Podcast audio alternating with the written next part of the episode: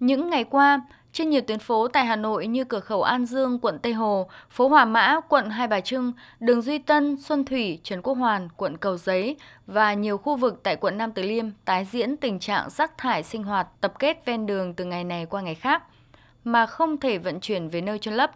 Người dân xung quanh những địa điểm tập kết này phải chấp nhận sống chung với mùi của rác rưởi, nước bẩn rỉ ra. Mấy hôm nay mình thấy rác thải đây rất là nhiều. Nó ảnh hưởng đến không khí cũng như là cảnh quan xung quanh nữa. Mình mong muốn là cơ quan chức năng có thể can thiệp vào để xử lý rác thải một cách tốt nhất có thể. Mưa xuống nắng lên bốc mùi khó chịu lắm. Quanh cái khu này toàn mùi rác thôi. Đương nhiên ai có muốn sống chung với rác bao giờ đâu. Xử lý thế nào cho nó hết mùi. Nhằm hạn chế tình trạng rác thải vứt bỏ bừa bãi tại các tuyến phố, cũng như tác động môi trường khi nắng mưa bất thường những ngày qua, công nhân môi trường đô thị đã phải tăng giờ làm, thực hiện che chắn kín nhất có thể các xe rác. Chị Nguyễn Thị Kim Yến, công nhân công ty môi trường đô thị Hà Nội, chi nhánh Hai Bà Trưng cho biết. Bình thường xe rác đi cẩu từ tối là khoảng 19 giờ thì độ khoảng 11 giờ hoặc 12 giờ là về tới địa bàn. Thì cẩu tiếp thì 1 2 giờ là về. Thế nhưng bây giờ là gần như có khi về đến đây là phải 2 giờ sáng.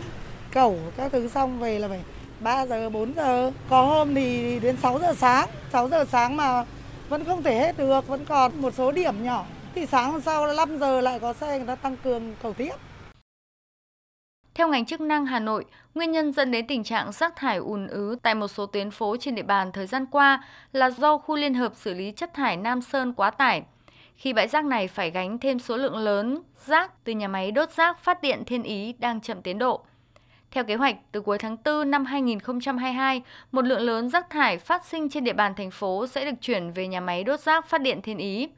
Tuy nhiên, việc nhà máy vỡ kế hoạch đưa vào khai thác vận hành, số lượng rác phát sinh phải chuyển về các bãi rác chôn lấp.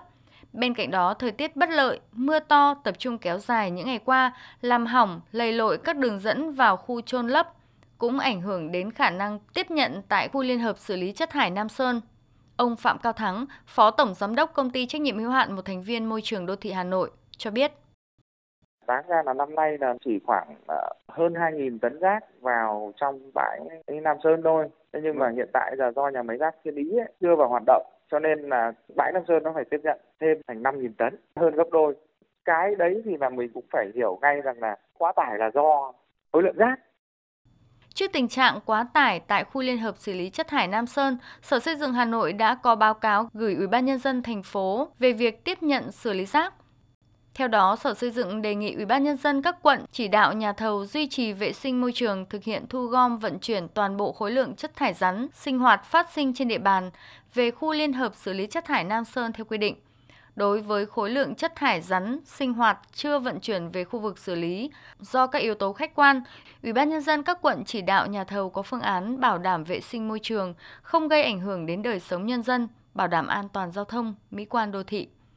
Yêu cầu công ty trách nhiệm hữu hạn một thành viên môi trường đô thị Hà Nội đơn vị quản lý vận hành bãi rác Nam Sơn tập trung bố trí lao động, bảo đảm điều kiện tiếp nhận rác 24 trên 24 giờ, tính toán đến điều kiện thời tiết diễn biến phức tạp trong các ngày tiếp theo, đồng thời tăng cường thời gian tiếp nhận rác tại khu xử lý 24 trên 24 giờ.